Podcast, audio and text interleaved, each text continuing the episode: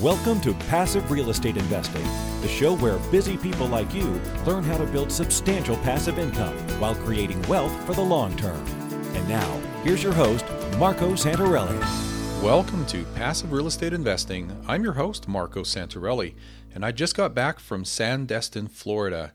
No, it wasn't a vacation, unfortunately, but I did have a good time. It's amazing down there. It's beautiful. The weather is warm. It's very humid. The sand is white and soft. The uh, ocean is very clear and the water's warm. I think someone told me it was eighty-five degrees Fahrenheit, which is like bath water. It was incredible. But I wasn't there on vacation. I was actually there presenting to a group of professionals, mostly dentists and some doctors, and we were talking about investing and everything related to that. Um, my main presentation there was about how to achieve extraordinary returns with out-of-state real estate investing, which is exactly what we talk about all the time and what we do here. So it was, you know, interesting to see. I'm in a room of um, well-educated people who are fun and bright and well-educated and great at what they do in their profession. But it just reminded me of the fact that our education system, our school system, the things that we are exposed to focus on academic education and professional education. But there's still such a lack of financial education, which is why these masterminds form all around the country. They come together in an effort to help one another, help each other, and learn everything they can about investing, whether it's Um, real estate or the stock market or alternative investments and asset protection and financing and the economy and where interest rates are going. These are things that I enjoy learning about. Maybe you don't. Maybe you have a partial interest and you learn what you can from books and from podcasts and whatnot. But the more you learn, you know, the more you earn. That's just the general saying. The more you learn, the more you earn. During that um that presentation that I did to this group, I asked the question early on in my in my in my presentation. I said, finish the following sentence. Ignorance is blank. And I paused for a moment, and most everybody said bliss almost at the same time. No one answered the question properly. At least no one answered that question the way I wanted it answered. And the answer that I gave them was ignorance is expensive. You don't know what you don't know, and what you don't know is costing you money. It's costing you opportunity. It's costing you time. When you understand an investment or an investment strategy, then you understand what to look for. You know the difference between a good investment and a bad investment or a great investment. You know, good is the enemy of great. You don't want a good investment. You want a great investment. And so I like to say that ignorance is expensive. It's not bliss. Bliss is sticking your head in the sand. Understanding that ignorance is expensive motivates me to learn more, to expand my knowledge, to read more books, to listen to more podcasts and audiobooks, and and and to really just explore and experiment in new things. So anyway, it was a good time. I'm back. I, I was traveling for the last two weeks quite extensively, so I apologize for missing a few episodes. But uh, I'm back, and someone was asking me some questions the other day, and I realized that I keep getting emails from people with questions, um, you know, my Ask Marco questions. So you can click Ask Marco at the top of the website at passive real estate investing dot com and submit your question. I answer almost every single one of those via email. So uh, you will get a response from me, maybe not right away, but I will reply. However, I'd like to handpick some of those, and I'd like to do all of them, but I'd like to handpick some of those and cover them from time to time on the podcast here. And so this is another Ask Marco episode, and I've picked three or four questions here um, that kind of span the gamut, and I'm going to talk about those right now. So the first question is from a gentleman named Thomas. He says, "Hello, Marco. I'm a young investor who is looking to begin building a real estate portfolio.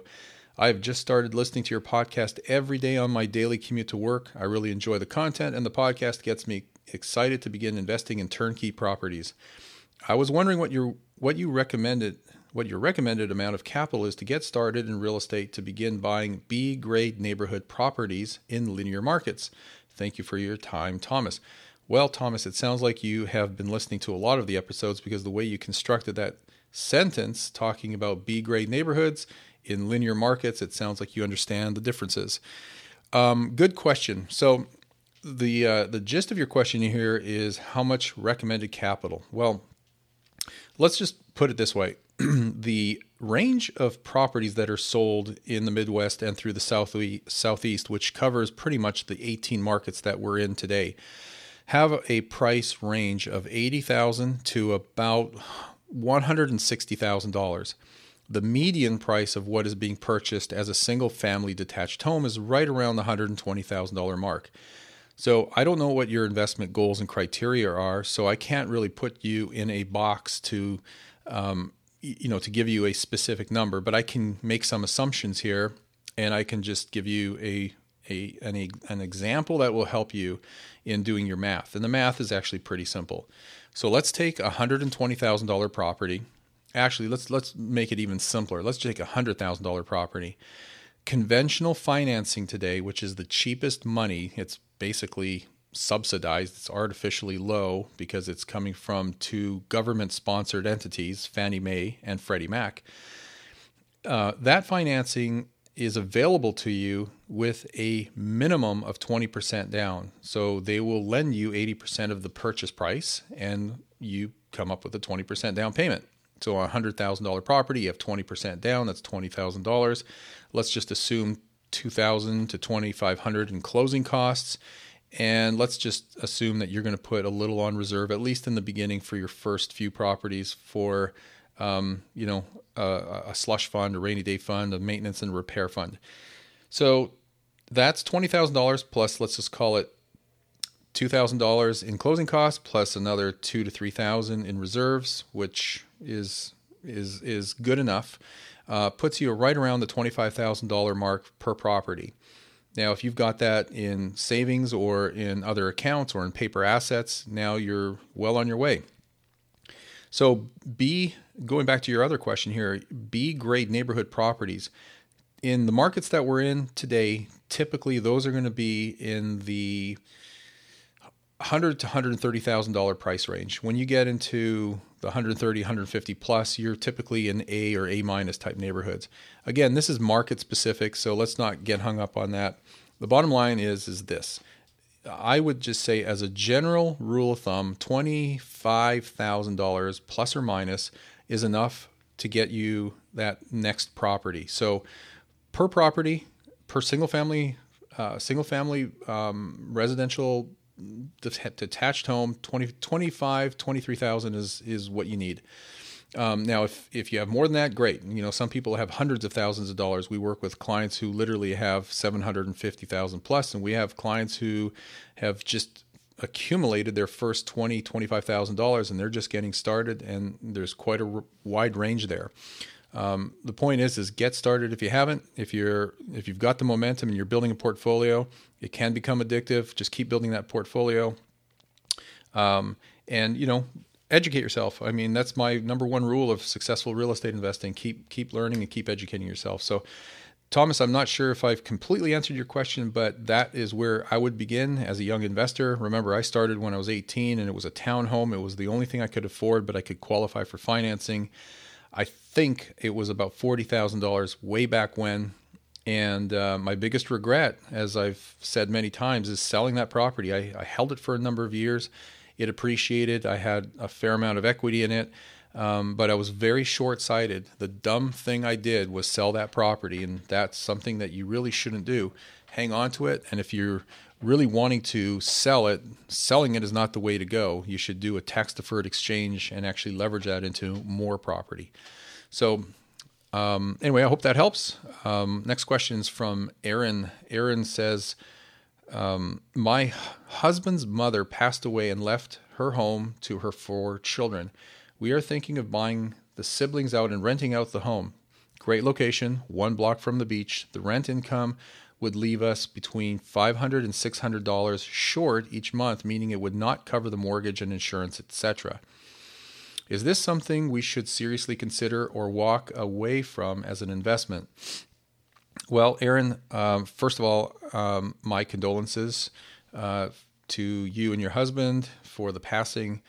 Um, if you've inherited this home, uh, you and the others, I mean, this is really pretty simple. If if you've got negative cash flow in the five to six hundred dollar range per month, and that probably, I'm guessing, doesn't even include budgeting for vacancy, maintenance, and repairs.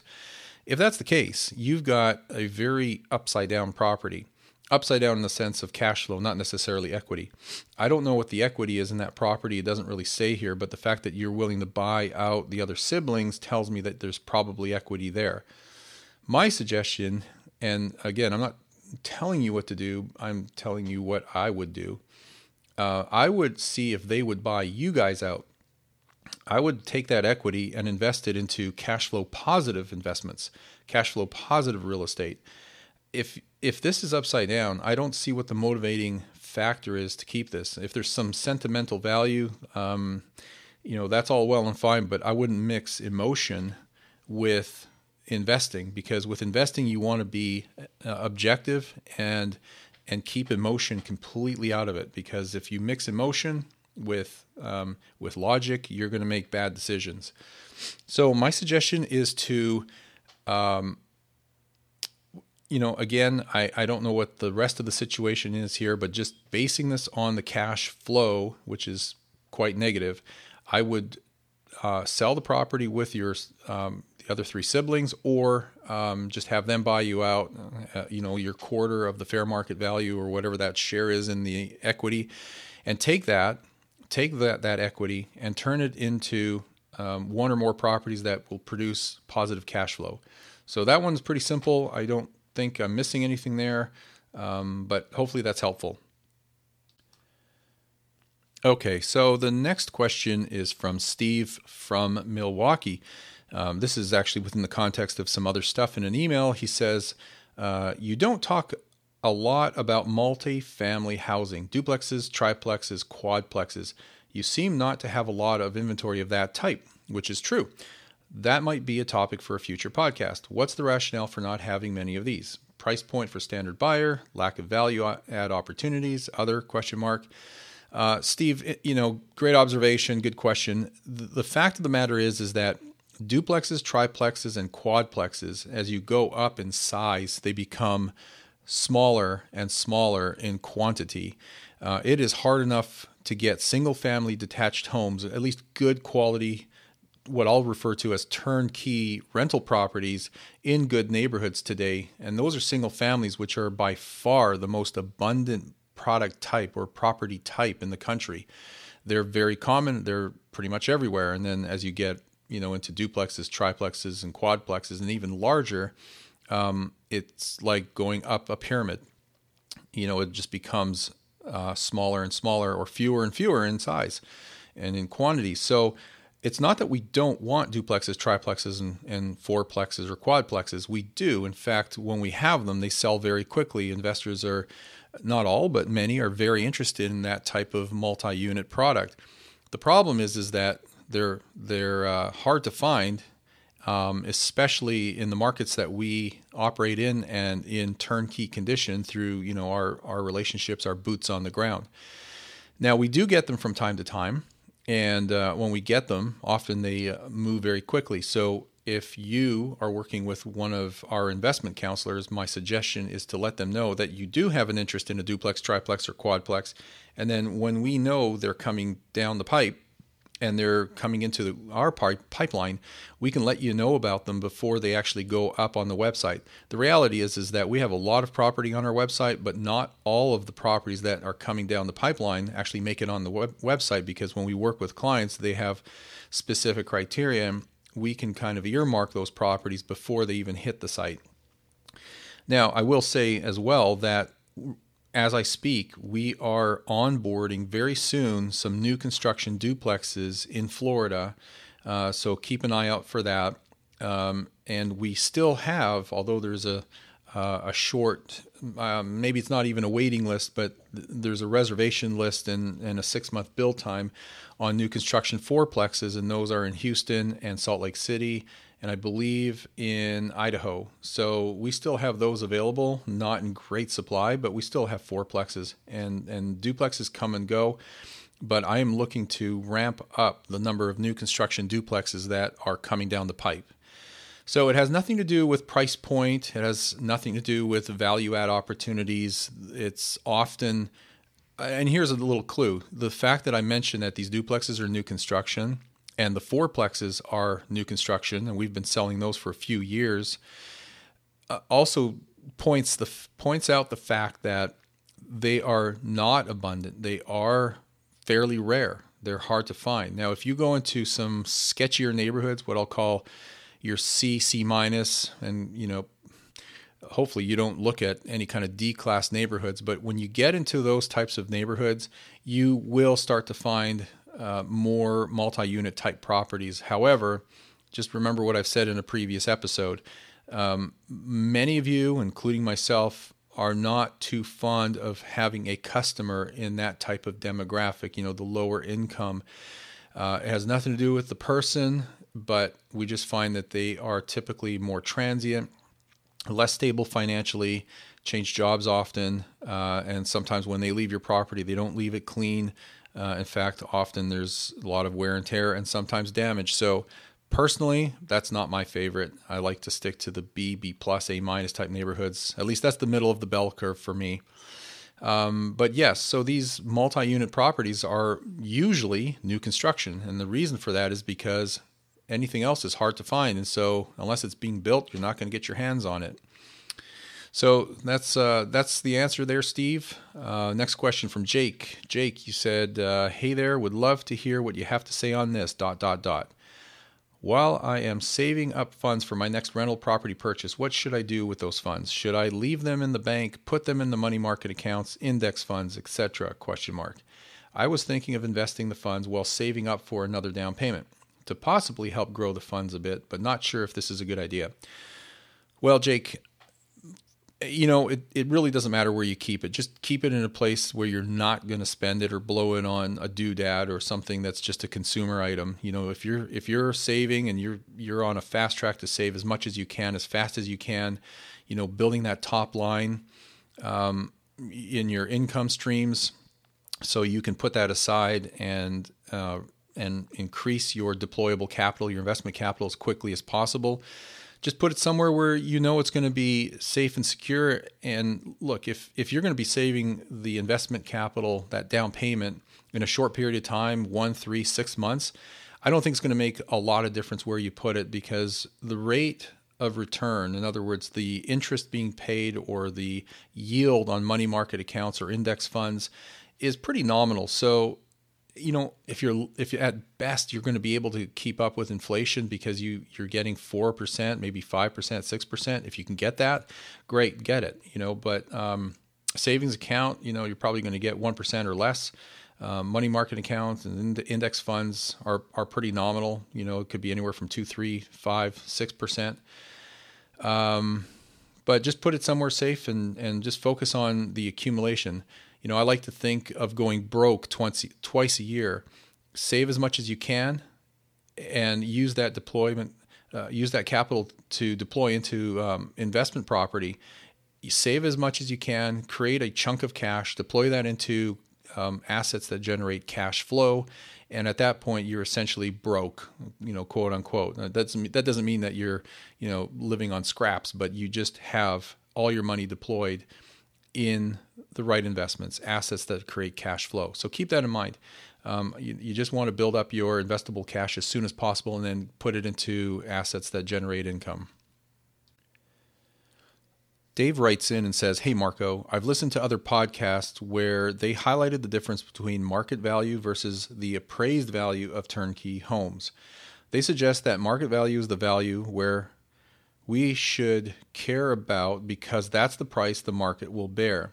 Although there is truth in this statement, they fail to mention the importance of appraisals for back-end refinances and cash-out loans. Do you believe homes should sell for market or appraised values, or a combination of both? Thanks, Dave. Dave, the truth is, is that those are one and the same. An appraisal is supposed to be a document by a professional who looks at market comparables to give you what the market value is. They're supposed to be telling you what the market is actually going to bear today. I mean, they're looking at comps, which are uh, historic numbers, but it could have been yesterday and the day before and the day before that. And it's it's really just what has been selling in the market. So uh, don't get these things confused. Market value and appraised value are really the same thing. The appraised value is what the appraisal will show as the fair market value. So I'm not sure what, where you're hearing this or or what that means, but l- let me see if I can uh, comment on your other question here. Uh, actually, it's not even a question, but you said um, that the importance of this is for back-end refinances and cash-out loans. Maybe what you're thinking here is that you are acquiring something all cash and you're paying what you believe to be market value, and that's a, a one number, and that number might be different than what that property will appraise for. The thing is, is it's worth what it's worth at any given time. So if you're looking to buy something all cash and then refinance to cash out, in other words, you're doing what's called a cash out refinance, and getting a loan for up to eighty percent of that market value, um, which would probably be similar to what your purchase price is, uh, th- then that's fine. It doesn't really matter. At the end of the day, if you're buying a property for one hundred thousand dollars and all cash and it appraises for one hundred thousand dollars, you can just do a refinance and pull out seventy-five, eighty percent of the money you put in.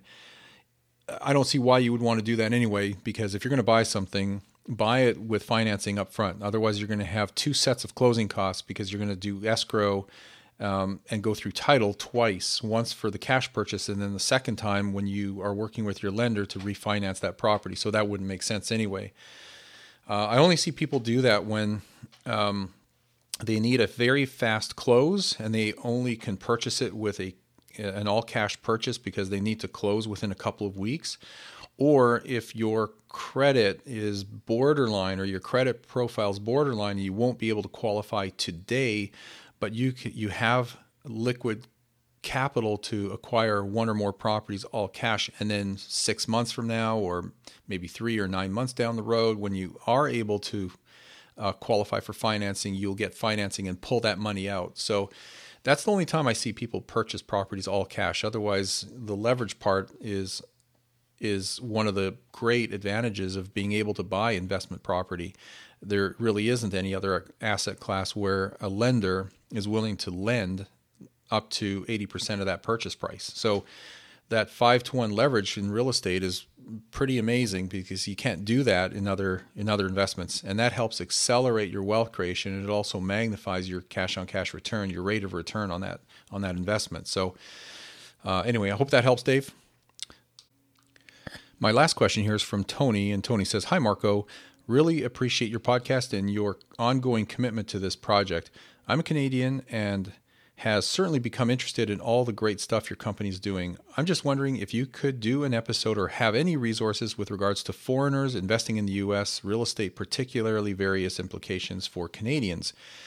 Uh, Tony, yeah, we've covered uh, different topics on previous episodes as it relates to foreign national investors.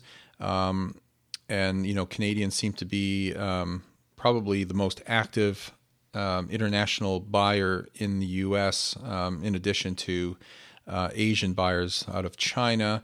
Um, we've had a lot of activity from Australians and even some from uh, Great Britain.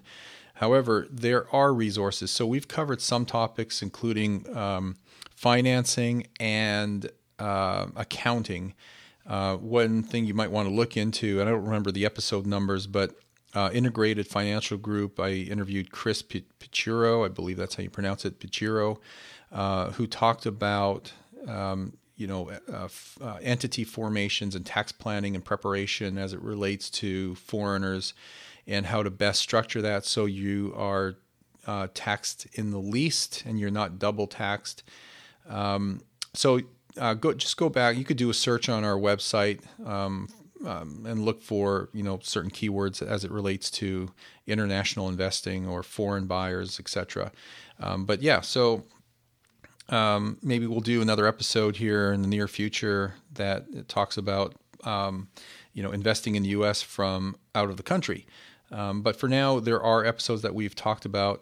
um, as it relates to you. And also there are some financing options now available to foreign investors. So uh, you can get, believe it or not, as much as seventy-five percent, sometimes eighty percent of the purchase price as a foreign investor. Now, this changes frequently. Lenders come out with programs and then they take them away or they change them. But there are some portfolio lenders here in the U S that are willing to do that. So um, you may want to give our investment counselors a call and explore that that option if that's something you're thinking about.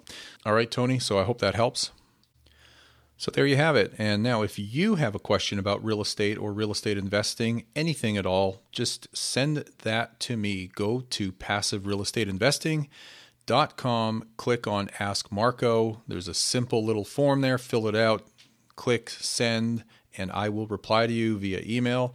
Uh, and if I like your question, actually I like all the questions, but if I Uh, pick your question, I'll I'll cover it on the podcast as well. So that way you have the email and we can share um, whatever your question may be to our audience, our growing audience. And, you know, again, thank you for making this show a success. I appreciate you all. And, you know, we are in the top ten of all iTunes business podcasts at this point in time.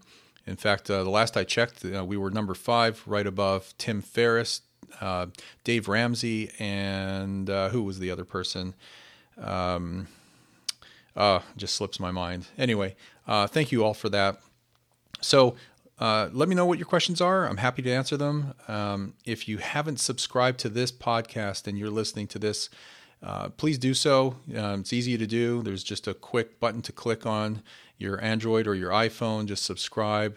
Uh, we are on all the major platforms from iTunes to Stitcher to Um, iHeartRadio, you name it. And, um, you know, love, love having you guys as listeners. You know, I'm going to keep putting out good quality content for as long as I possibly can. I just want to help educate you and help you get on that path to financial freedom, because my mission, our goal is to help as many people as we can create financial freedom as possible through the amazing asset class known as real estate, and more specifically, income producing real estate, which is what we refer to as investment real estate.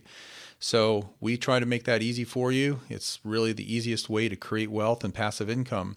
So you can create the wheel yourself and take the time and assemble the team and do all the heavy lifting and the work yourself and take that active approach, or you can take a more passive approach where seventy to eighty percent of it is done. And that's what we, uh, what we offer. So help us spread the word. You know, visit us on iTunes, leave us a rating and review. We greatly appreciate you doing that. I don't want to twist your arm, but I want you to be honest and uh, you know, leave us a um, you know a, a review that is helpful to other listeners.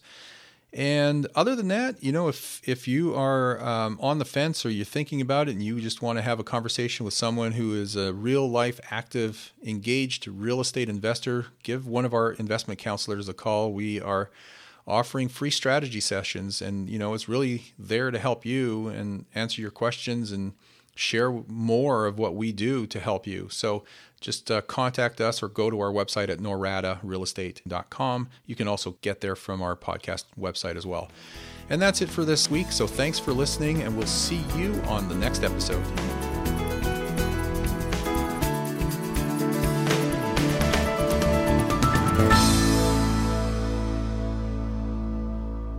Are you on track to achieve your financial goals? Income-producing real estate is the most historically proven way to accumulate wealth and has created more financial freedom than any other means. Norada Real Estate provides everything you need to invest in the best turnkey cash flow rental properties. Our simple proven system will help you create real wealth and passive monthly income. Get your free strategy session with our knowledgeable investment counselors at norada real estate dot com. That's N O R A D A real estate dot com. Nothing on this show should be considered specific personal or professional advice. Please consult an appropriate legal, tax, real estate, or business professional for individualized advice. For distribution or publication rights and media interviews, please contact the host.